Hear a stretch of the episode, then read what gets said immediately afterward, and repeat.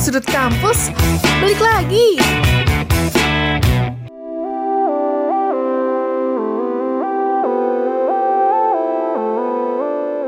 107.5 Rapma FM, the first entertainment channel in Solo. Selamat datang di podcast Sudut Kampus yang seperti biasanya bakal ditemenin sama Nita buat ngebahas info seputar kampus dan mahasiswa. Di episode kali ini, Nita pengen ngebahas suatu tanggung jawab atau kewajiban yang mesti banget kamu lakuin setelah UAS nih Kampus Brainers. Apa sih itu? Nah, Nita punya info penting dari LPIDB untuk semua mahasiswa Universitas Muhammadiyah Surakarta. Kalau udah denger LPIDB nih, pasti ingat sama suatu hal wajib kan ya? Yap, bener banget. Tes TOEP, Test of English Proficiency atau TOEP untuk mahasiswa semester 2 angkatan 2019 atau 2020 Universitas Muhammadiyah Surakarta yang seharusnya dilaksanakan setelah ujian akhir semester atau UAS harus diundur nih karena adanya pandemi COVID-19.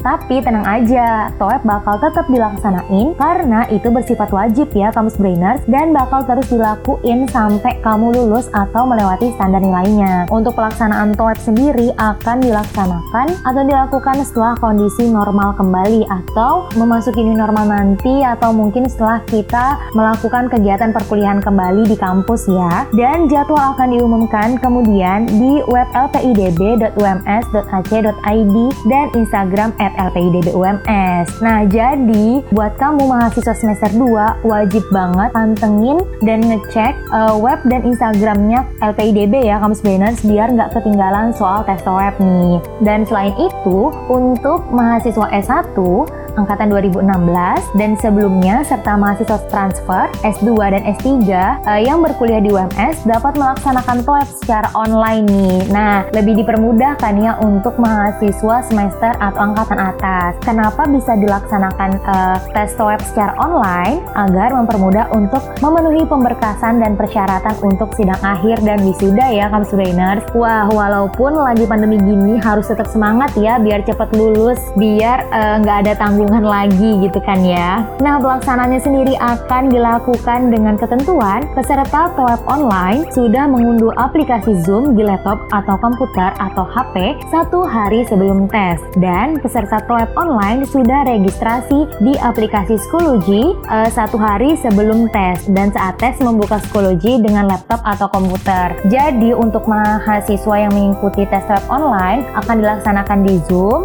dan registrasinya dilaksanakan di Kuloji gitu ya kampus planners jangan kebalik. Tapi saat tes itu wajib menggunakan laptop atau komputer dilarang menggunakan handphone. Dan mungkin untuk informasi lebih lanjutnya lagi bisa mengunjungi webnya LPIDB yang tadi udah Nita sebutin lpidb.ums.ac.id karena semua di situ lengkap banget infonya. Bisa langsung aja dicek lah ya buat tahu semua info tentang LPIDB dan selain tes TOEP nih ya Nita punya info menarik lagi yang pastinya ditunggu-tunggu sama seluruh mahasiswa UMS, apalagi buat mahasiswa semester 2 juga nih ya. Karena LPIDB UMS membuka pendaftaran tutor baru atau tutor ETP 2020-2021. Nah, ini nih ya yang paling ditunggu-tunggu karena jadi tutor itu banyak banget kan ya manfaatnya. Salah satunya kita bisa berbagi ilmu ke adik tingkat nih. Dan uh, pembukaan tutor ini diperuntukkan untuk semua mahasiswa UMS uh, baik dari yang semester 2 sekarang sampai uh, yang semester 4 nih. Dan uh, ini juga diperuntukkan untuk semua program studi termasuk pendidikan bahasa Inggris. Jadi nggak terfokus atau tertuju hanya untuk satu prodi tapi semua prodi di UMS mahasiswanya mempunyai kesempatan yang sama untuk menjadi tutor ETP 2020-2021. Nah, untuk mengisi formnya bisa lihat di webnya juga karena yang udah Nita bilang tadi semua di webnya itu lengkap informasinya. Dan ini info penting banget nih ya.